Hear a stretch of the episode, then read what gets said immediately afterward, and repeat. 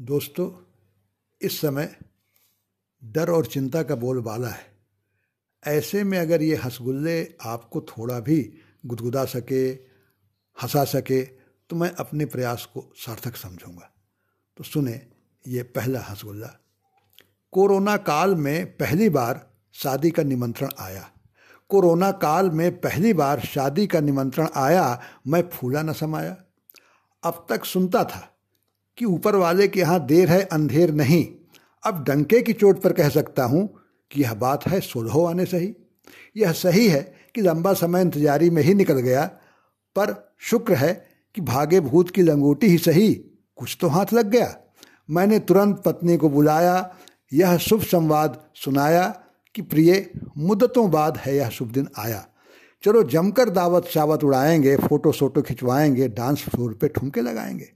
श्रीमती जी तमक्कर बोली, समझो ना मुझे इतनी भी भोली, तुम्हारी रग रग पहचानती हूँ, तुम्हारे हर फितरत अच्छे से जानती हूँ पराए पर कुछ ज़्यादा ही प्यार आता है।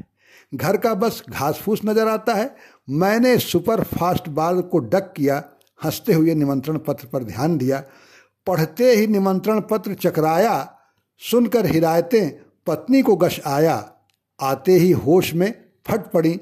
दोस्त के साथ मेरी भी कर दी खाट खड़ी। घटिया है कितना यह दोस्त तुम्हारा भूल गया। शादी में यहाँ सपरिवार था आया, साथ में अपना गेस्ट भी लाया। पाँच सौ रुपये का लिफाफा टिकाया था।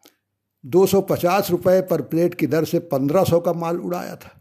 आई जब बारी हमारी तो दिखला दी होशियारी। सपरिवार की जगह बस एक को बुलाया है। दोस्ती के मुँह पर कैसी कालिख लगाया है।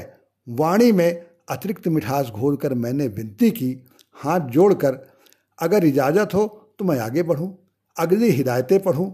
पूरे कार्यक्रम के दौरान मास्क लगाए रहना और सोशल डिस्टेंसिंग है ज़रूरी।